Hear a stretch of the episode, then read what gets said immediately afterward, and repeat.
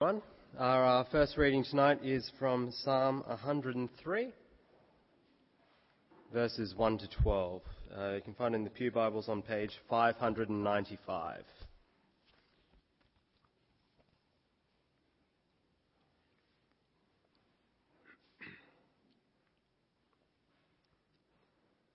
Praise the Lord, O my soul.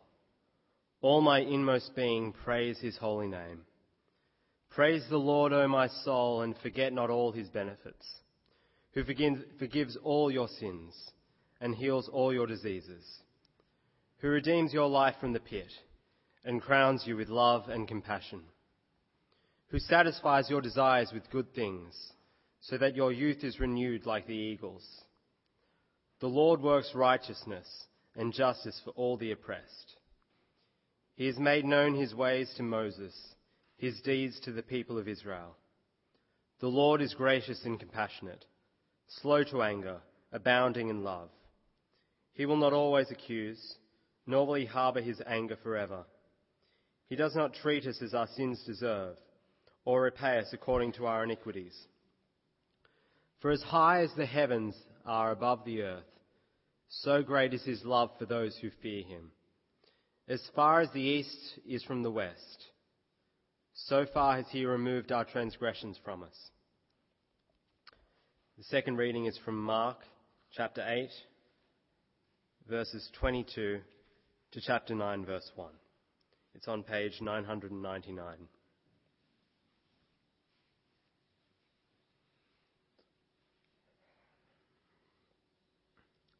They came to Bethsaida, and some people brought a blind man and begged Jesus to touch him. He took the blind man by the hand and led him outside the village. When he had spit on the man's eyes and put his hands on him, Jesus asked, Do you see anything? He looked up and said, I see people. They look like trees walking around. Once more, Jesus put his hands on the man's eyes. Then his eyes were opened and his sight was restored, and he saw everything clearly. Jesus sent him home, saying, Don't go into the village. Jesus and his disciples went on to the villages around Caesarea Philippi. On the way, he asked them, Who do people say I am? They replied, Some say John the Baptist, others say Elijah, and still others, one of the prophets. But what do you say about you? But what about you? He asked. Who do you say I am? Peter answered, You are the Christ. Jesus warned them not to tell anyone about him. He then began to teach them that the Son of Man must suffer many things and be rejected by the elders, chief priests, and teachers of the law, and that he must be killed and after three days rise again. He spoke plainly about this, and Peter took him aside and began to rebuke him. But when Jesus turned and looked at his disciples, he rebuked Peter.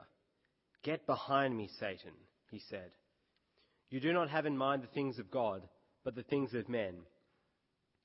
Then he called the crowd to him, along with his disciples, and said, If anyone would come after me, he must deny himself, and take up his cross, and follow me. For whoever wants to save his life will lose it, but whoever loses his life for me and for the gospel will save it. What good is it for a man to gain the whole world, yet forfeit his soul? Or, what can a man give in exchange for his soul? If anyone is ashamed of me and my words in this adulterous and sinful generation, the Son of Man will be ashamed of him when he comes in his Father's glory with the holy angels. And he said to them, I tell you the truth. Some who are standing here will not taste death before they see the kingdom of God come with power.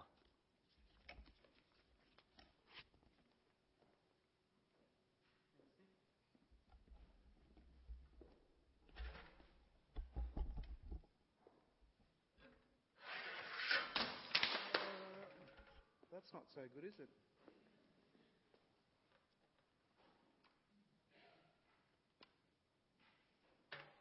Good evening.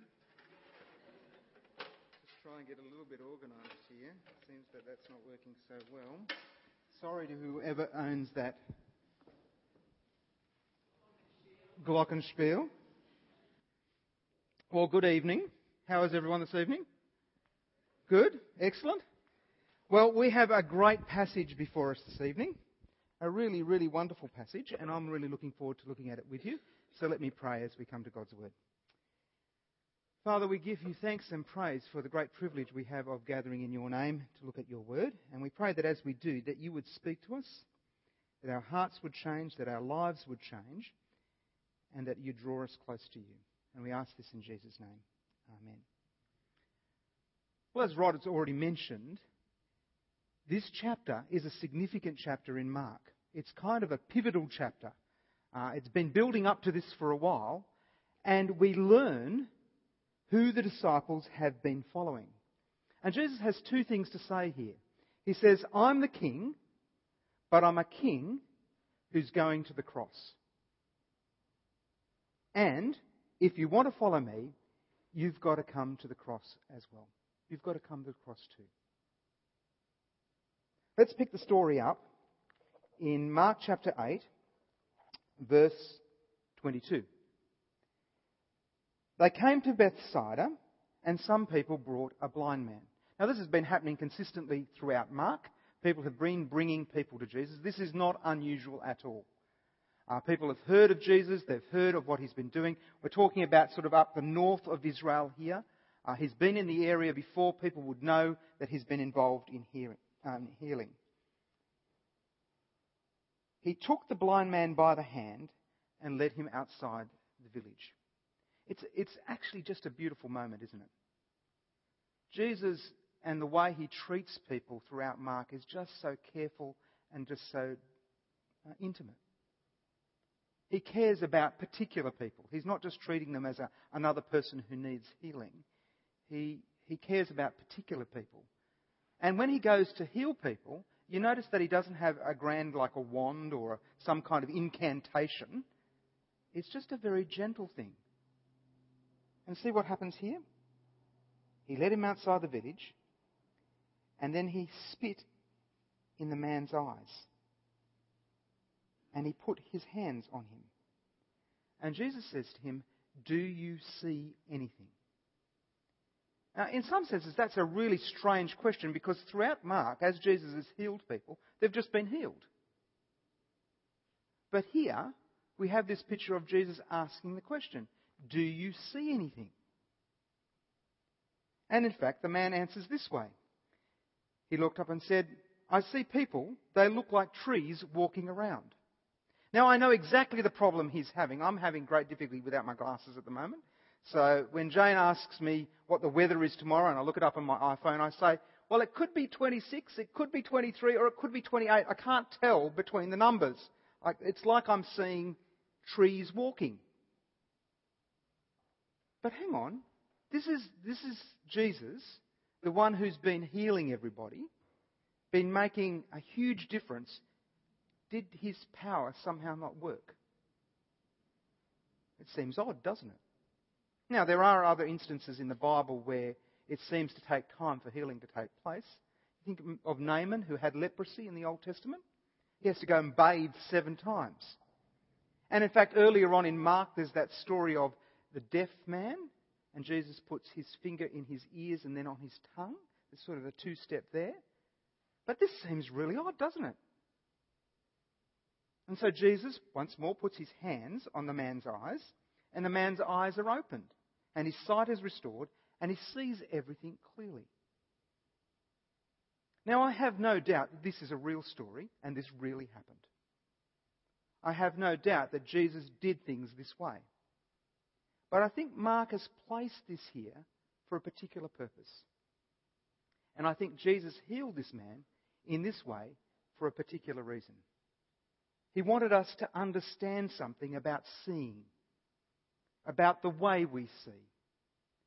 And that becomes fairly evident as we read on in the Gospel of Mark in terms of what takes place, uh, particularly with his disciples. Come with me to verse 27. Jesus and his disciples went on to the villages around Caesarea Philippi. Now, that's further north. Um, if you're familiar with the map of Israel, it's right up the top. It's actually a beautiful, luscious area. Uh, I've drunk water from there. It's quite nice. Uh, it's, a, it's a kind of lovely area. Um, Jesus is up at uh, Caesarea, Caesarea, Caesarea Philippi, which is not the same as Caesarea, which is on the coast. It's a different place. And on the way, he asks, Who do people say that I am? And of course, uh, people have been saying all kinds of things.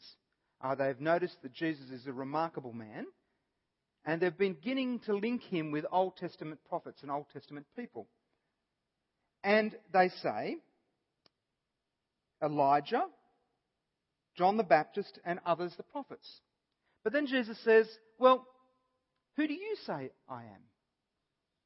And Peter answers, You are the Christ.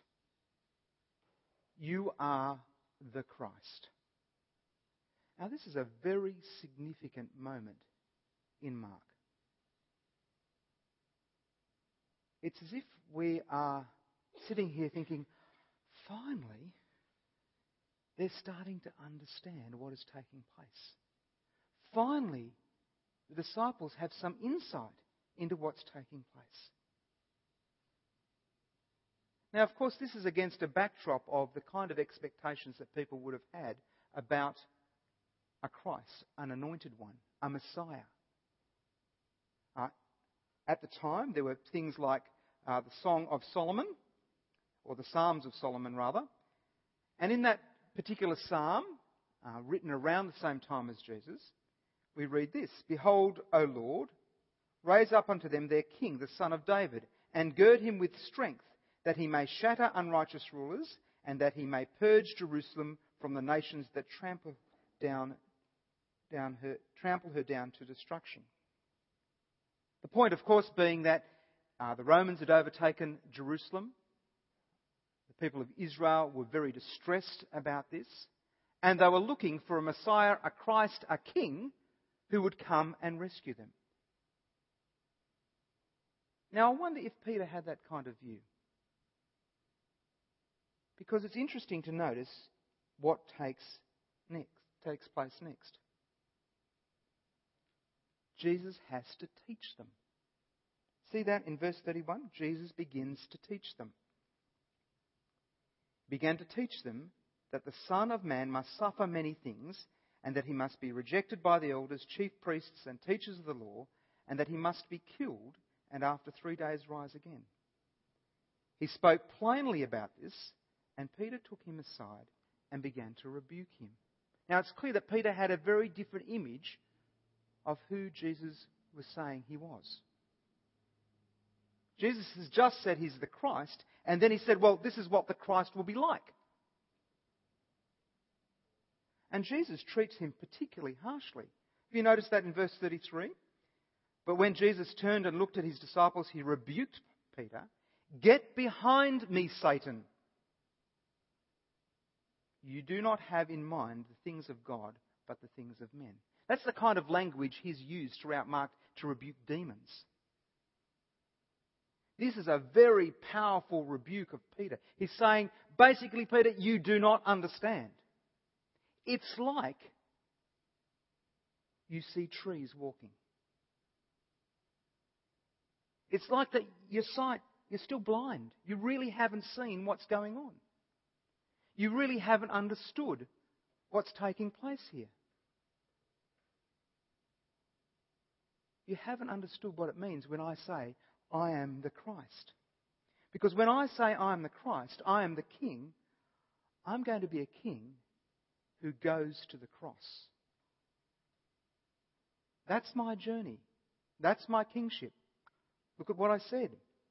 He then began to teach them that the Son of Man must suffer many things, must be killed. Jesus is saying here is if, if he's going to be the Messiah, if he's going to be the king, if he's going to be the great rescuer of this world, of these people, he must be killed. He must suffer many things.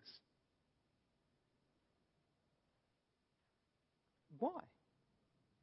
Well, as many of you would know, the Christian story is a story of our rejection of God. Our rejection of God to the extent where we've got no hope. Our rejection of God that means that we are indebted to God. And we have a debt with God that we are unwilling to recognize and unable to pay.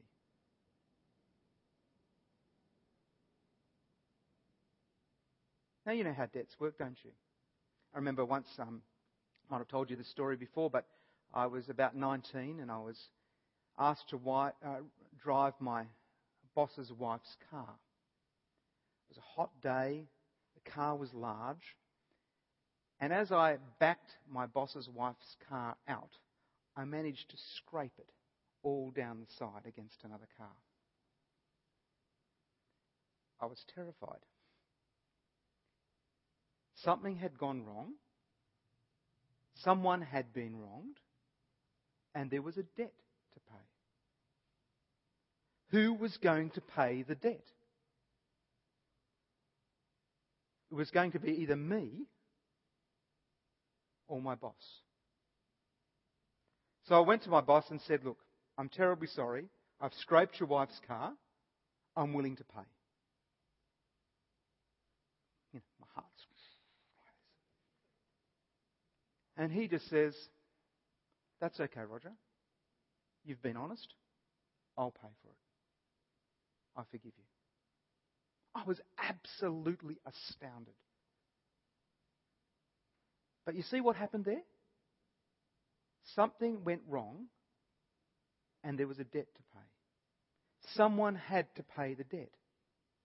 It was either going to be me or him. And he said, and I still don't know why, I'll pay the debt on your behalf. What's taking place here is Jesus is saying, to make all things right, to make all things new, I am going to be paying that debt. I must be killed. I must suffer many things in order for the debt to be paid on your behalf.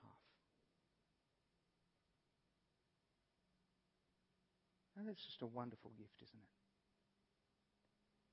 We have a debt with God that we are unable to pay and unwilling to pay. And God says, I'll do something about it. I'll send my only Son into this world, and he will be killed in order that your debt is paid and you are set free. It's just most wonderful news. It's a gift of God's grace to us. But Mark doesn't leave us there, does he? Because he says, yes, Jesus is the king, and a king going to the cross. But he says, if you want to follow me, you've got to come to the cross too.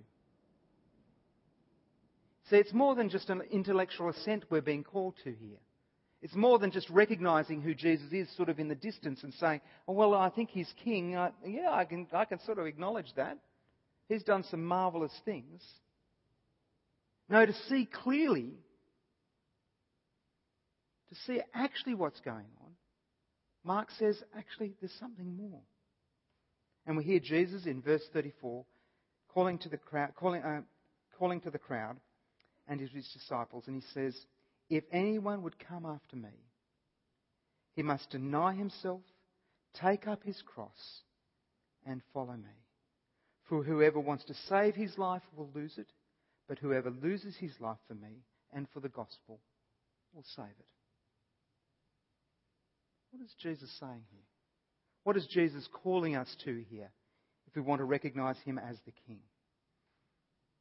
He says, You must deny yourself. Now, of course, our first thought at that particular point is to say, oh, okay, we've got to forget about our indi- indi- individual selves. We've got to kind of forget about us altogether. Uh, in some senses, we've got to become one with everything. And that's kind of an Eastern way of approaching this. To forget ourselves, to become one with everything else, to kind of move beyond ourselves. Now, I'm not sure that that's what Jesus is calling us to here. And I think the clue here is in what it says about life. For whoever wants to save his life will lose it, but whoever loses his life for me and for the gospel will save it. What does that mean? What does it mean to lose your life for the sake of the gospel? Because that will tell us what it means to deny ourselves and take up our cross and daily follow Jesus. Well, we hear it explained for us in verse 36. What good is it for a man to gain the whole world, yet forfeit his soul? Or what can a man give in exchange for his soul? Every culture, every society has a way of measuring success, uh, has a way of saying, You've made it. You've gained the whole world. We recognize you as having made it. Now, in more traditional societies, it's things like respectability and family. You've made it if you look respectable. If people around you respect who you are, respect your family, if you've got a good family, you've made it. You've gained the whole world. In less traditional cultures and societies, it's more to do with love and money and recognition and status and acceptance for who you really are. If only I could be accepted for who I really am, then I will have gained the whole world. Then I will have made it. If only I get enough money that people look at me and say, wow, isn't he wonderful? Isn't she wonderful? If only I had enough money to do whatever I wanted to, I will have gained the whole world. My identity would be secure. Everything would be right.